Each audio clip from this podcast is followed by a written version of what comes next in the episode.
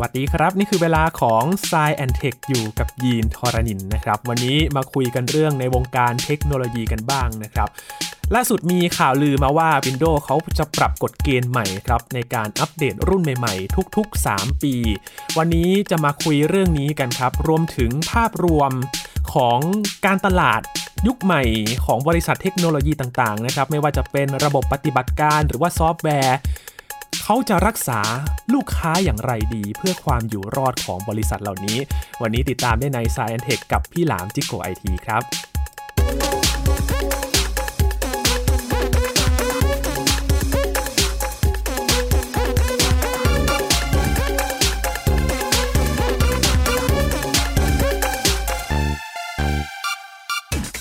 ถ้าเราจะหาโปรแกรมอะไรสักอย่างหนึ่งมาลงใน Windows มาลงในคอมพิวเตอร์ของเรานะครับ เมื่อก่อนเนี่ยจะต้องไปหาซื้อแผ่นกันใช่ไหมครับคุณผู้ฟังต้องไปย่าน ถ้าในกรุงเทพเนี่ยไม่แน่ใจว่าเป็นพันทิปหรือเปล่านะครับ เชียงใหม่ก็จะมีเอ่อมีศูนย์ไอทีอยู่ที่นั่นนะครับ แต่ละที่ก็จะเป็นเรียกได้ว่าเป็นร้านขายแผ่นโปรแกรมต่างๆ แต่ตอนนี้เนี่ยมันเปลี่ยนไปแล้วสามารถซื้อกันทางออนไลน์เลย ดาวน์โหลดมาจ่ายตังค์ออนไลน์เสร็จสับเรียบร้อย นี่คือภาพที่เปลี่ยนไปนะครับ พอมันมีการเปลี่ยนแปลงอย่างหนึ่งก็คือว่าพอซื้ออย่างเดียวเนี่ยบางอย่างเนี่ยมันก็สามารถอัปเดตให้อัตโนมัติเลยใช่ไหมครับ แต่ว่าบางอย่างเนี่ยอาจจะต้องซื้อใหม่ ซึ่งบริษัทเทคโนโลยีเขาจะทำยังไงกันล่ะครับ ในเมื่อมันไม่ได้ขายแผ่นแบบเดิมแล้ว ตอนนี้มันปรับเปลี่ยนเป็นยังไงนะครับ มาชวนคุยภาพรวมกันครับ อยู่กับพี่หลามที่รักบุญปีชา หรือว่าพี่หลามจิ๊กโกไอทีแล้วนะครับ สวัสดีครับพี่หลามครับ สวัสดีครับคุณยีน สวัสดีครับ คุณผู้ฟังครับ วันนี้มาในเชิงแบบย้อนเวลานิดๆนะครับ เล่าความหลังในอดีต ได้ ว่าตลาดเทคโนโลยีเนี่ยระหว่างอดีตกับ ครับ ปัจจุบันมันเป็นยังไงบ้างนะครับ ก่อนอื่นครับพูดถึงข่าวที่พี่หลามก็เล่าในล้ำหน้าโชว์ด้วยนะครับ ก็คือ Windows เขาลือมากันใช่ไหมครับพี่หลามว่าเขาจะปรับกฎเกณฑ์ใหม่ว่าทุกๆ 3 ปีเนี่ยจะออกรุ่นใหม่มาแล้วครับพี่หลาม ใช่ครับ มันเป็นกฎเกณฑ์ใหม่ที่กลับไปเหมือนกฎเกณฑ์เดิมที่ Windows เคยมีมา อืมครับ นะฮะถ้าใครจำได้ไม่รู้ ไม่รู้ว่ามีใครที่เคยใช้ Windows 7 หรือ Windows ก่อนหน้านั้นอย่าง Windows XP อะไรอย่างเงี้ยนะฮะ ครับ ถ้าใครที่เคยทันใน Windows ยุคนั้นเนี่ย จะจำได้ว่ายุคนั้นเนี่ย เวลามี Windows เวอร์ชันใหม่ออกมา เราจะต้องซื้อใหม่ อืม แต่ว่ายุคนั้นเนี่ยมันไม่ได้ออกใหม่ทุกสามปีนะ ครับ อย่างตัว Windows แต่ละรุ่นเนี่ย มันก็จะมีอายุโดยเฉลี่ยประมาณ 3-5 ปีนะครับคือถ้าย้อนกลับไปลึกๆเลย อย่างเช่น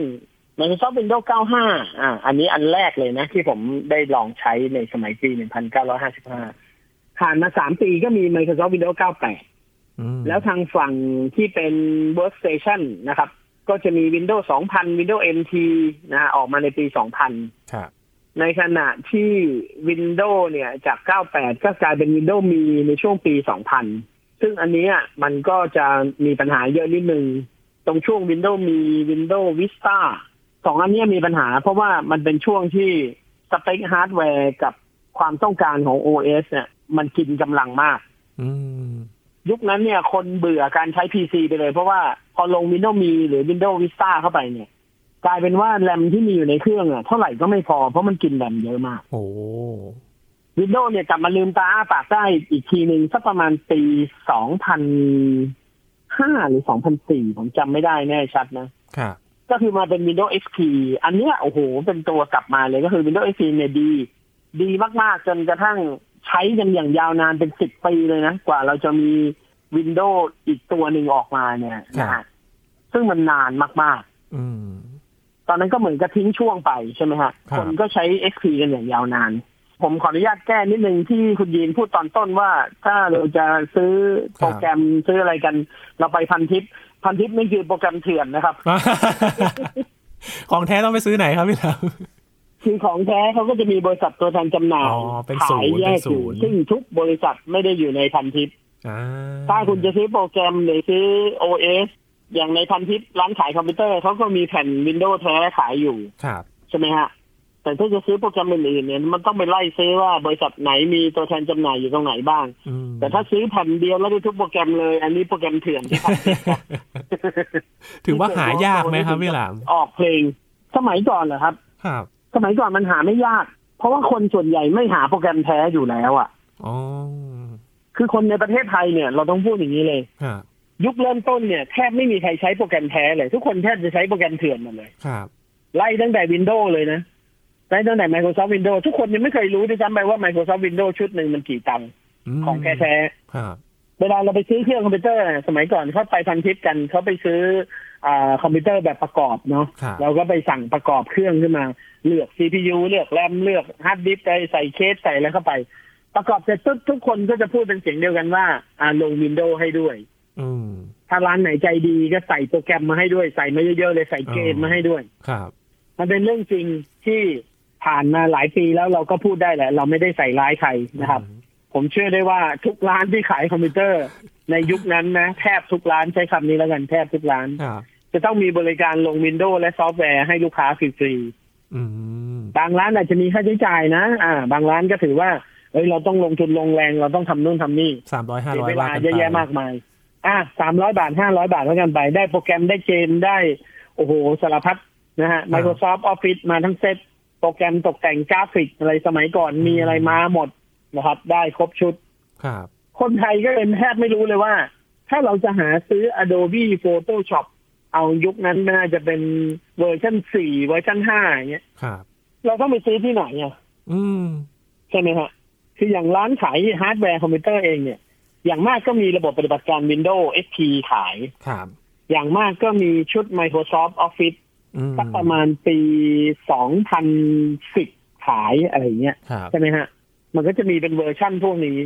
คนที่เหลือเนี่ย คนแทบไม่รู้เลยว่าโปรแกรมแต่ละโปรแกรมมีอะไร แล้วคนก็ใช้โปรแกรมเถื่อนกันจนเคยชิน อืม พอมาถึงยุคหนึ่งสังเกตว่าประเทศไทยเนี่ย เราเป็นเจ้าแห่งโปรแกรมเถื่อนเลยนะ เป็นซอฟต์แวร์เถื่อนติดอันดับต้นๆของโลกเลยถูกเพ่งเล็ง โอ้ จากสหรัฐอเมริกาและยุโรปมาก ครับ เราเคยถูกกีดกันทางการค้าเพราะด้วย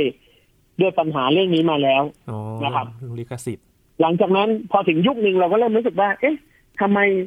ซอฟต์แวร์เถื่อนมันอยู่ดีๆ มันก็หายไปอ่ะ อืมนั่นสิครับ เป็นไงฮะ สงสัยเหมือนกันนะ คุณดี พี่หลัง รู้รู้สึกไหมสึกเหมือนกันว่า เอ๊ะอยู่ๆเราก็สามารถเข้าถึงโปรแกรมที่มันเป็นมาสเตอร์ได้ง่ายขึ้น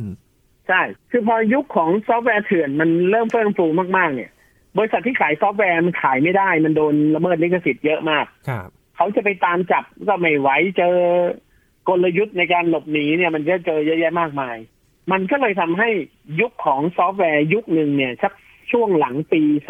2005 มาเนี่ย ครับ มันเป็นยุคของฟรีแวร์อ่าทั่วโลกเลย อื นะ ม ไม่ใช่แค่ประเทศไทยอย่างเดียว ครับ มันเป็นยุคของฟรีแวร์ก็คือเป็นยุคที่ทุกคนเนี่ย เริ่มที่จะทำซอฟต์แวร์ออกมาแล้วให้คนดาวน์โหลดไปใช้ตัวแท้ๆเลยอะใช้ได้ฟรี อืม ไม่ต้องเสียตังค์ซื้อ ครับ แต่แลกด้วยการใส่โฆษณาเข้าไปในนั้นแทน อ่า อ่ามันก็วินวินเนาะมันก็วินวิน ครับ คนทุกคนก็รู้สึกว่าแฮปปี้เออเฮ้ยเราไม่ต้องซื้อซอฟต์แวร์เราไม่ต้องกลัวเป็นซอฟต์แวร์เถื่อนไม่ต้องกลัวว่ามันจะเหน็บไวรัสมาเพราะสมัยก่อนมันจะมีปัญหาว่าคนกลัวไวรัสใช่ไหมฮะ ครับ กลัวไวรัสแต่ไปซื้อแอนตี้ไวรัสเถื่อนมาใช้ในราคาถูกๆ แผ่นละร้อย เสร็จแล้วในแอนตี้ไวรัสก็มีไวรัสแถมมาด้วย อืม ซึ่งเป็นไวรัสที่แอนตี้ไวรัสนั้นไม่จับ ไม่ทำลาย อยู่เป็นเพื่อนกัน เอออยู่เป็นเพื่อนกัน หรือก็เป็นแอนตี้ไวรัสแบบไม่มีอาวุธอ่ะ ครับ มีตัวเปล่าเล่าเปลือยไวรัสเดินผ่านมาถือมีดเดินผ่านมามันก็บายบายเลยเชิญครับพี่เชิญเข้าครับ อืม ใช่ไหม ฮะ ก็เลยกลายเป็นยุคฟรีแวร์ฟรีแวร์ก็ทำให้ซอฟต์แวร์เถื่อนมันหายไป ครับ นะฮะประกอบกับยุคหนึ่งครับ ยุคก่อนหน้านั้น เราติดตั้งโปรแกรมกันด้วยแผ่นซีดีใช่ไหมฮะหลาย ๆ โปรแกรมก็ใช้ตัวติดตั้งเป็นแผ่นซีดีพอมาถึงยุคหนึ่งเราก็ไม่มีแผ่นซีดีแล้วไง อืม ไร้ซีดีมันก็หายไปจากเครื่องถูกไหมฮะ อ่า มันก็ถึงยุคที่เราจะดาวน์โหลดโปรแกรมมาใช้มาติดตั้ง ครับ กันอย่างสมบูรณ์ น่าจะสักประมาณปี 2010 อ่านะฮะเราลาก Windows เราลาก Windows XP มายาวจนกระทั่งถึงประมาณปี 2010 เราออกมาเป็น Windows 7 โอ้โห อยู่ดีๆ Windows 4 5 6 ไม่เคยมีเลยอยู่ดีๆ มี Windows 7เลย ตามมาเจ็ดเลย มันเป็นเจเนอเรชันที่ 7 พอดี อ่าครับ Microsoft ก็เลยตั้งชื่อ Windows 7 Windows 7 นี่ก็ก็ต้องซื้อ ใช่ไหมฮะ อืม แต่คนส่วนใหญ่อะยอมซื้อละ พอถึงยุคนี้อะ ครับ เพราะเขารู้สึกว่าการใช้มันมีอยู่ช่วงหนึ่งเขาจับลิขสิทธิ์บ่อยมาก อื ใช่ไหมฮะ หน่วยงานในบ้านเราเนี่ยเขาจะมีหน่วยงานไปตรวจจับตามบริษัทห้างร้านต่างๆ ว่า ถ้าคุณลงวินโดว์เถื่อนคุณก็โดน ถ้าคนลงซอฟต์แวร์เถื่อนคุณก็โดน อืม บริษัทเหล่านี้ก็เลยยอมที่จะซื้อ Microsoft Windows แท้ เพราะชุด Microsoft Windows แท้เนี่ยอย่าง Windows 7 เนี่ย ชุดหนึ่งเอาแบบ Home Edition นะ ไม่ใช่แบบ Business นะ ครับ เอา Home Edition เนี่ยสามพันเจ็ดร้อยบาทคุณยีน โอ้โห ไม่แพงเลย ไม่แพงเล เข้าย ถึงได้ หลายบริษัทก็ยอมว่าอ้าวเราซื้อ Windows 7 สามพันกว่าบาท ใส่เข้าไป แล้วซอฟต์แวร์เราใช้ซอฟต์แวร์ฟรีหมด อืม นะเราใช้ตัวที่เป็นฟรีแวร์มีโฆษณาอะไรมีเราก็ยอมไป ครับ จะทดลองใช้แล้วก็ล้างทิ้งแล้วลงใหม่ก็ยังดีกว่าดีกว่าไปเสียเงินซื้อ มันก็แก้ปัญหาในยุคนั้นไปได้ ครับ นะครับ มันมาเปลี่ยนตอนที่จาก Windows 7 เนี่ย แล้ว Microsoft ก็ออก Windows 8 ในระยะเวลาอันใกล้ออกมาอีกตัวหนึ่ง ครับ Windows 8 เนี่ยไม่ได้รับการยอมรับจากผู้คนพอสมควรเหมือนเหมือนทำออกมาไม่ค่อยดี อืม ทำให้ Microsoft ต้องรีบออกเป็น Windows 10 ออกมา ครับ ไอตัว Windows 10 นี่แหละ มันถึงจุดเปลี่ยน อืม เพราะว่า Microsoft เนี่ยตัดสินใจเลยบอกว่า คนที่มีเจ็ดมีแปดอยู่แล้ว คุณไม่ต้องซื้อ Microsoft Windows โอ้ 10 คนที่มีเจ็ดและแปดแท้อยู่แล้ว อัปเกรดเป็น Windows 10 ได้ฟรี ครับ ตอนแรกเนี่ยเหมือนจะตั้งระยะเวลาไว้ให้อัปเกรดประมาณสามเดือน อืม แต่สามเดือนผ่านไปเนี่ย คนอัปเดตน้อย ไม่ทัน Microsoft ก็หวั่นใจใช่ไหมฮะ ครับ Microsoft ก็หวั่นใจว่าเอ๊ะทำไมทั่วโลกขยับกันน้อย มันเป็นเพราะว่าคนส่วนใหญ่ยังใช้ Windows 7 อยู่แล้ว Windows 7 มันก็ทำงานได้ดี Windows 7 มันมีอายุตั้งเกือบสิบ10 ปีอ่ะ อืมครับ นะมันอยู่นานมาก คนก็เลยไม่ค่อยข้ามมา แล้วพอถูกบังคับว่าให้ย้ายไปสิบคนก็เลยไม่ค่อยข้ามมาสิบใช่ไหมฮะ ครับ ทีนี้ช่วงนั้นเนี่ย Microsoft ถึงขนาดที่ว่าต้องออกอะไรนะ ต้องขยายเวลาในการอัปเกรดอะให้อีกหนึ่งปีเลยนะ โอ้ จากเดิมให้สามเดือนพอครบสามเดือนปุ๊บคนยังอัปเดตน้อย มันซ้อมเลยบอกว่าเฮ้ยถ้างั้นเราเปลี่ยนใหม่ เราเปลี่ยนเป็นให้อัปเดตอีกหนึ่งปีเลย เราขยายเวลาให้อีกหนึ่งปีเลย ครับ ก็ยาวนานก็ทำให้ Windows 10เนี่ยมีคนอัปเดตขึ้นมาใช้ฟรีเยอะมาก อืม ทั้งโลก ถามว่าทำไม Microsoft ถึงให้อัปเดต Windows 10 ฟรี ครับ ๆแล้วย้อนลงไปสองรุ่นเลยนะคือคนที่ใช้ Windows 8 มันมีน้อยไง อืม เขาก็เลยให้ Windows 7 สามารถอัปเดตเป็น 10 ได้ฟรีด้วย โอ้ ทั้งที่ไม่เมื่อก่อนไม่เคยทำเลย เมื่อก่อนจะต้องเสียเงินซื้อ ครับ มันเป็นเพราะว่ายุคนั้นเนี่ย มันเป็นยุคที่ทางฝั่ง Apple นะครับ Mac OS เนี่ยเขาก็เดินทางมาถึง OS 10 เหมือนกัน ครับ ทางฝั่ง Apple เนี่ยระบบปฏิบัติการเขาก็จะมีชื่อเรียกเนาะคืออย่างผมเองเนี่ย ผมใช้สักประมาณปี 1990 ต้นๆนนะ ผมได้ใช้เครื่องคอมพิวเตอร์ Apple เนี่ย ยุคนั้นผมก็ใช้ OS 6 OS 7 OS 8 ครับ แล้วหลังจากนั้นอีกหลายปีมา ผมก็ขยับมาฟังฝั่ง PC แล้วก็ Mac OS ก็อัปเดตไปจนถึงเวอร์ชัน10 พอไปถึง 10 เนี่ย ทุกครั้งที่เปลี่ยนเวอร์ชันของ Mac เนี่ย คนที่ซื้อเครื่อง Apple ก็ต้องซื้อ OS ใหม่ อืม จากเจ็ดมาแปดคุณอยากได้แปดคุณต้องไปซื้อแปดแต่ว่า Apple ขายถูกหน่อย ครับ Mac OS ของ Apple เนี่ย ชุดหนึ่งหนึ่งพันหกร้อยบาทเอง อืม นะฮะก็คนส่วนใหญ่ก็อยากจะได้ฟีเจอร์ใหม่ๆเนาะก็ต้องยอมซื้อซึ่งมันก็ไม่แพง แต่พอมาถึงยุคหนึ่ง Apple รู้สึกว่าเออ Apple เนี่ยอยากจะให้คนที่ใช้ PC ทั่วโลกหันมาใช้ Apple เยอะๆ ครับ Apple ก็เลยรู้สึกว่าเฮ้ยเราต้องสร้างจุดเด่นของเรา ว่า OS ของเราเนี่ย อัปเดตฟรีตลอด ไม่เคยต้องเสียเงินเพิ่ม ซื้อเครื่องมาครั้งเดียวได้ใช้ฟรีตลอด แล้วมีซอฟต์แวร์ดีๆ เยอะแยะมากมายที่ต้องใช้โดยที่ใช้ได้ไม่ต้องเสียเงิน Apple ก็เลยมาชูจุดนั้นกับ OS 10 ครับ ครับ เพราะ OS 10 เนี่ย มันฟรี มันไม่ต้องเสียเงินซื้อ อืม Apple ก็ไม่จำเป็นต้องออกเวอร์ชันใหม่ Apple ก็ใช้วิธีอ่ะ10.1 10.2 นะ ตั้งชื่อเป็นสารพัดเสือจากไทเกอร์มาเป็นเล p เ r d มาเป็นสโนเล p เ r d โอ้โหมี คือเอาเสือทุกสายพันธุ์ในโลกเนี้ยมาไล่มาเรื่อย ทุกวันนี้เราก็ยังอยู่ OS 10 อยู่นะครับบน Apple อืม น่าจะเป็นเวอร์ชัน15 16 แล้วมั้ง โอ้ มันก็ยังไม่อัปเดตสักทีใช่ไหมฮะแล้วมันก็ฟรีมาตลอด ครับ สิ่งเนี้ยมันเป็นสิ่งจูงใจทำให้คนที่เริ่มใช้ PC อะเริ่มหันมาคือช่วงสักปี 2010 กว่ากว่าๆเนี่ยคนทั่วโลกเริ่มรู้สึกแล้วว่าเอ้ยถ้าเราอยากทำกราฟิก ถ้าเราเป็นสายช่างภาพ ถ้าเราเป็นสายมัลติมีเดีย เราจะต้องทำงานด้านวิดีโอนะโอ้โห การที่เรามาใช้เครื่อง Apple อย่าง MacBook Pro เนี่ยอ่ะยุคนั้นเป็นยุคของโน้ตบุ๊กนะโน้ตบุ๊ก ครับ กำลังฮิตเลย อืม ซื้อ MacBook Pro เนี่ยโอ้โหมันดีกว่าโน้ตบุ๊กที่เป็น Windows เยอะมาก มันเก่งกว่า มันเสถียรกว่า อืม หน้าจอก็สีตรง คน อ่า ถ่ายภาพมาเนี่ย เอามาตกแต่งภาพ ภาพก็ได้สีที่จริงปรับแต่งสีแล้วสวยสมจริง อืมครับ มันทำให้ปริมาณคนใช้โน้ตบุ๊กทั้งโลกเนี่ยจาก Windows เนี่ยถูกแชร์มาเป็น Apple เยอะขึ้น บวกกับการมาของทิมคุกทิมคุกก็ยุบโรงงานผลิต เครื่องโน้ตบุ๊ก Apple ในอเมริกา ปิดโรงงานทิ้งเลย อืม แล้วไปจ้างจีนทำ ครับ อ่าไปจ้างฟ็อกคอนทำพอจ้างฟ็อกคอนผลิตโน้ตบุ๊กให้นะฮะดีไซน์ใหม่ปรับชิ้นส่วนฮาร์ดแวร์ใหม่ไปแทนที่จะออกแบบ CPU เองในยุคนั้นสมัยก่อนเนี่ย Apple เนี่ยไปจ้าง Motorola ครับ ทำ CPU ให้กับ โอ้ IBM อืม ตอนหลังก็อ่ะลดต้นทุนลงทีมคุกเนี่ยมาทำให้ Apple เนี่ย มันขายดีมากขึ้นเพราะว่าอะไร เพราะมันทำให้ราคาถูกลง ครับ หนึ่งคือเขาย้ายฐานการผลิตสองเขาเลิกผลิตชิ้นส่วนบางชิ้นส่วนเอง แล้วเขาไปใช้ชิ้นส่วนอย่างเช่น CPU เขาหันไปจับมือกับ Intel อืม เออ พอใช้ Intel มันก็มีความเป็น x86 มากยิ่งขึ้น ครับ พอเป็น x86 มากยิ่งขึ้น ใน CPU Intel เนี่ยมันสามารถแบ่งแบ่งฮาร์ดดิสก์ครึ่งหนึ่งนะแล้วใช้โปรแกรมช่วยที่จะทำให้มันสามารถลง Windows ได้ อืม อ่าเครื่อง Apple สมัยก่อน MacBook สมัยก่อนเนี่ยโอ้โหคนที่อยากจะข้ามมาจาก Windows มา Apple บอกโอ้ไม่เคยใช้ OS Apple เลยกลัวใช้ไม่เป็น อืมใช้ยาก ไม่ ย เป็นไรอ่าคุณลง Windows ในเครื่อง Mac ได้ ใช่ไหมฮะ อ่า มันก็กลายเป็นสอง OS มันก็ทำให้เขากล้าที่จะข้ามเข้ามา ครับ ราคาเครื่องถูกลงเพื่อไปผลิตที่จีน อืม ใช้ CPU Intel ก็ประสิทธิภาพก็ยังดีอยู่ สุดท้ายทุกคนก็เริ่มเทมาทางนี้เยอะ ครับ มันทำให้ Microsoft เลยต้องตัดสินใจว่า เฮ้ย ฝั่ง PC เนี่ยเริ่มโดนดึงแชร์ไปละสิ่งเดียวที่ Microsoft ต้องรีบทำตอนนี้คือต้องดึงความนิยมของ Microsoft Windows กลับคืนมา เพราะฉะนั้นทีมบริหารของ Microsoft จึงบอกว่า เราจะขายเวอร์ชั่นใหม่ต่อไปไม่ได้แล้ว ครับ จาก Windows 7 8 ที่ทุกคนใช้ค้างคามาอย่างยาวนาน เราต้องยอมให้คนเหล่านี้ใช้ต่อไปเลยเป็น Windows 10 พร้อมกับ อืม ประกาศนโยบายใหม่ตอนปีนั้นบอกว่า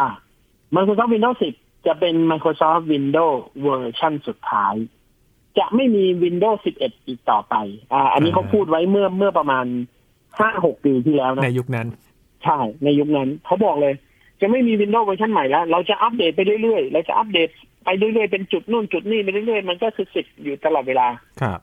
คนก็เริ่มเคยชินว่า เออ เราใช้ Windows แท้ เราซื้อมาตั้งแต่สมัยอย่างผมเองอะซื้อมาตั้งแต่สมัย Windows 7 3,700 บาท ผมใช้มันจะถึงทุกวันนี้ผมยังไม่ต้องซื้อใหม่เลย อืม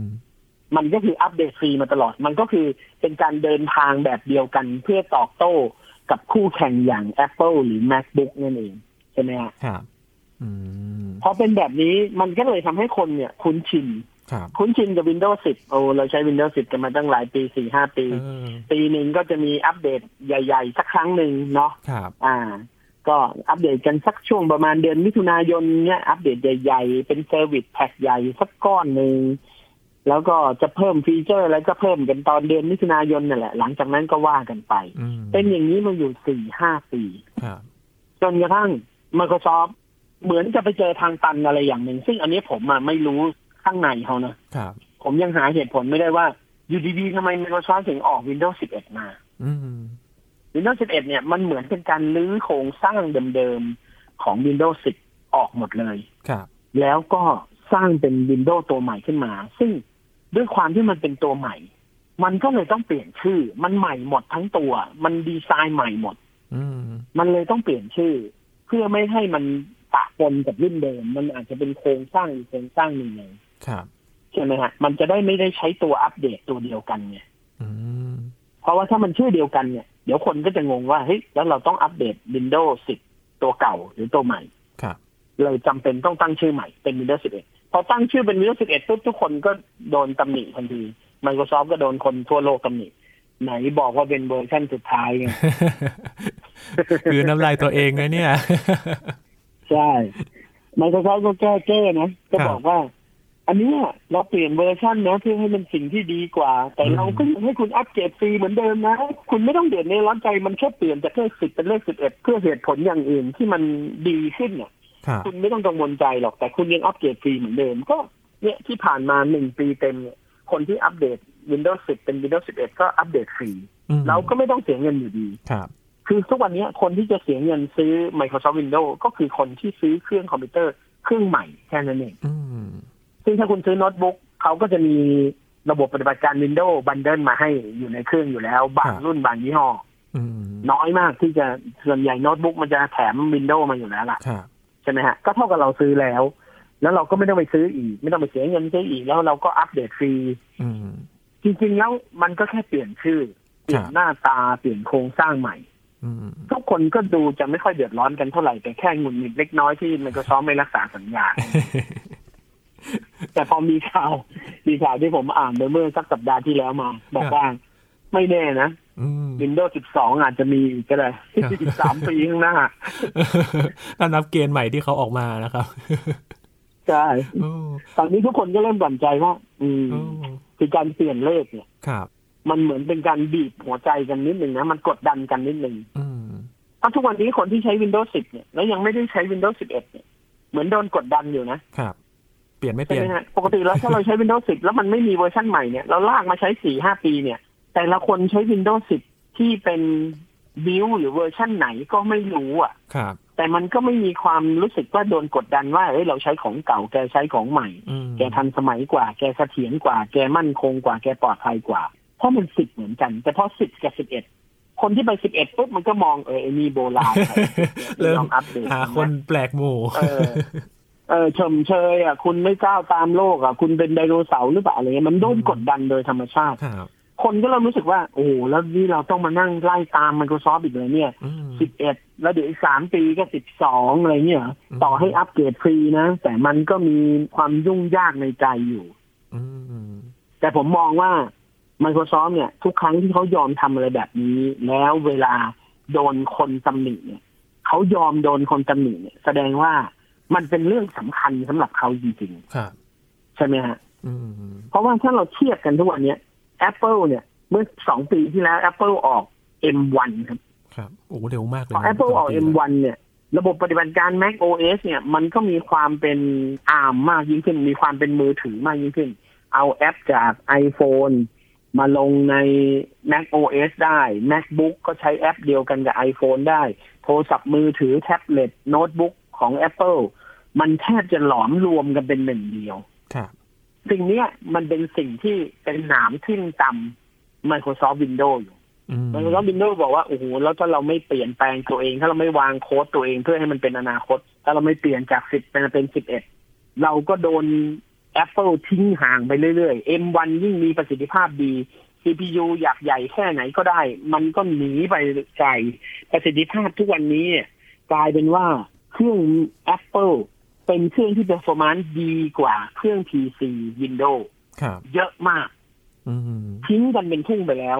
ถามว่าผู้ผลิตฮาร์ดแวร์อยากแก้ไขไหมอินเทลก็กำลังแก้ไขอยู่ ครับ ใช่ไหมฮะ ผู้ผลิตฮาร์ดแวร์ทุกชิ้นส่วนก็พยายามพัฒนาเทคโนโลยี ทุกคนก็จะมาบีบวินโดว์บอกให้วินโดว์แก Microsoft แกจะต้องมีระบบปฏิบัติการที่มันเก่งสู้กับเขาได้ อืม เพราะว่าไม่งั้นพวกเราก็แย่ฮาร์ดแวร์อย่างเราก็แย่ ถูกไหมฮะ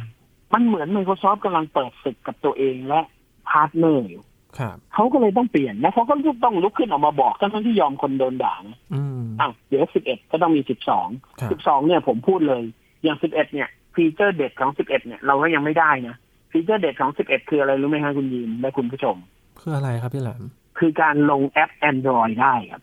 อ่าเกือบลืมไปแล้วเนี่ย อ่านึกกันออกแล้วใช่ไหมเห็นไหมว่าสิบเอ็ดเนี่ยทำไมมันถึงต้องเป็นสิบเอ็ดเพราะว่ามันเปลี่ยนไส้ในไง อ่า มันพยายามทำให้มันรวมกับมือถือได้ด้วย ครับ ใช่ไหม แล้วเดี๋ยวสิบสองเนี่ย มันต้องมาอีกสามปีข้างหน้าสิบสองต้องมา อืม ไอ้ตัวนั้นเนี่ย มันก็จะมีความเป็นมือถือมากยิ่งขึ้น อืม มันจะต้องไปเส้นทางนี้ เพราะฉะนั้นคนที่บ่น คนที่ตำหนิ คนที่เบื่อ คนที่ไม่ชอบ ในมุมหนึ่งนะครับ คุณก็บ่นไปเลย เพราะว่าคุณไม่พอใจ ครับ แต่ยังไงอ่ะ คนที่เขาอยู่ฝั่งผู้ผลิตเนี่ยยังไงเขาก็ต้องเอาตัวรอด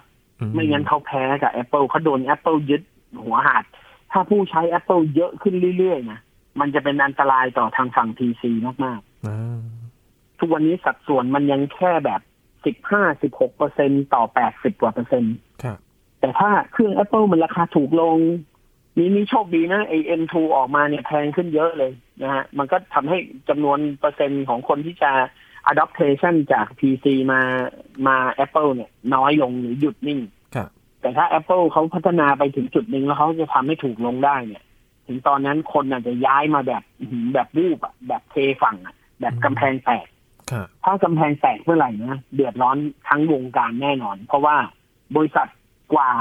80 บริษัททั่วโลกเป็นร้อยบริษัทที่อยู่ทางฝั่ง PC ทั้งผู้ผลิตฮาร์ดแวร์ ไม่ว่าจะเป็นชิ้นส่วนไหนก็ตาม ทั้งผู้ผลิตซอฟต์แวร์ รวมถึง Microsoft ด้วย ถ้ากำแพงแตกขึ้นมา มีร้อยบริษัทที่เดือดร้อน อืม เพราะบริษัท Apple บริษัทเดียวเลยนะ โอ้ นะแอปเปิลนี่กำลังสู้อยู่กับคนเป็นร้อยเลยอะ ค่ะ แต่เขาแข็งแกร่งมาก เขาเหมือนเฮอร์คิวลิสอะเขาเดิน อืม ฟันทหารทั้งกองทัพได้อะ โอ้โห ใช่ไหมฮะ เพราะฉะนั้นสิ่งที่ไอ้ฝั่งร้อยบริษัทตอนนี้ต้องช่วยเหลือกันมากๆละ ครับ ต้องคุยกันมากๆ แล้วจะทำอะไรก็ต้องทำ อืม คนคนใช้ผู้ใช้งานไม่เห็นด้วย จะตำหนิต่อว่าจะบ่นจะด่าอะไรก็ต้องยอม ครับ เพราะไม่งั้นอนาคตแย่แน่ อืม ใช่ไหมฮะ แต่สิ่งหนึ่งนะผมมองว่าทางฝั่งซอฟต์แวร์เนี่ยเขาก็พัฒนาตัวเองไปนะ ถ้าไม่ได้พูดถึงระบบปฏิบัติการนะฮะ อ่ ทางฝั่งซอฟต์แวร์เนี่ยพอหลังจากยุคที่เราไม่มีแผ่นซีดีแล้ว เราดาวน์โหลดออนไลน์อย่างเดียว ใช่ เนี่ย ครับ เข้าเว็บ ใช่ไห ไซ มฮะ ต์ขแล้ว อง เครื่องทุกเครื่องส่วนใหญ่ตอนเนี่ย ครับ อ่าเครื่องทุกเครื่องส่วนใหญ่ตอนเนี่ยระบบการตรวจสอบลิขสิทธิ์เนี่ยมันทำได้ง่ายขึ้น บล็อกเลยถ้าใช้ของปลอม ใช่ซอฟต์แวร์สมัยเนี้ยถ้าคุณไม่ได้ใช้ของแท้ก็คือคุณใช้ไม่ได้ หรือถ้าคุณไม่ได้ต่ออายุในเวอร์ชันหรือถ้าคุณไม่ได้จ่ายรายเดือน ครับ เขาก็เลยคิดระบบจ่ายรายเดือนขึ้นมา อ่า ซึ่งมันเป็นระบบในฝัน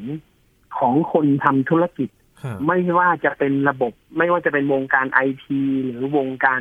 เทเลคมนาคม อืม วงการเทเลคอมก็อยากได้ วงการไหนก็อยากได้รายเดือน ครับ เพราะการมีรายได้รายเดือนคุณยีนก็ทราบดี ผมไม่ต้องพูดเยอะเนาะ เป็นความมั่น กา ค รง มีรายได้รายเดือนเนี่ยเออมันคือ cash flow อื มันคือความมั่นคง มันคือรายได้สม่ำเสมอ มันคือตัวเลขที่สามารถเอาไปแสดงความยั่งยืน แล้วมันทำให้ภาพลักษณ์บริษัทนั้นน่ะมั่นคงขึ้นมาก อื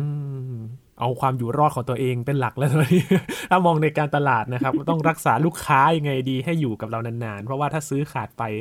ใช่ ออกรุ่นใหม่มากลับมาซื้อใหม่หรือเปล่าก็ไม่รู้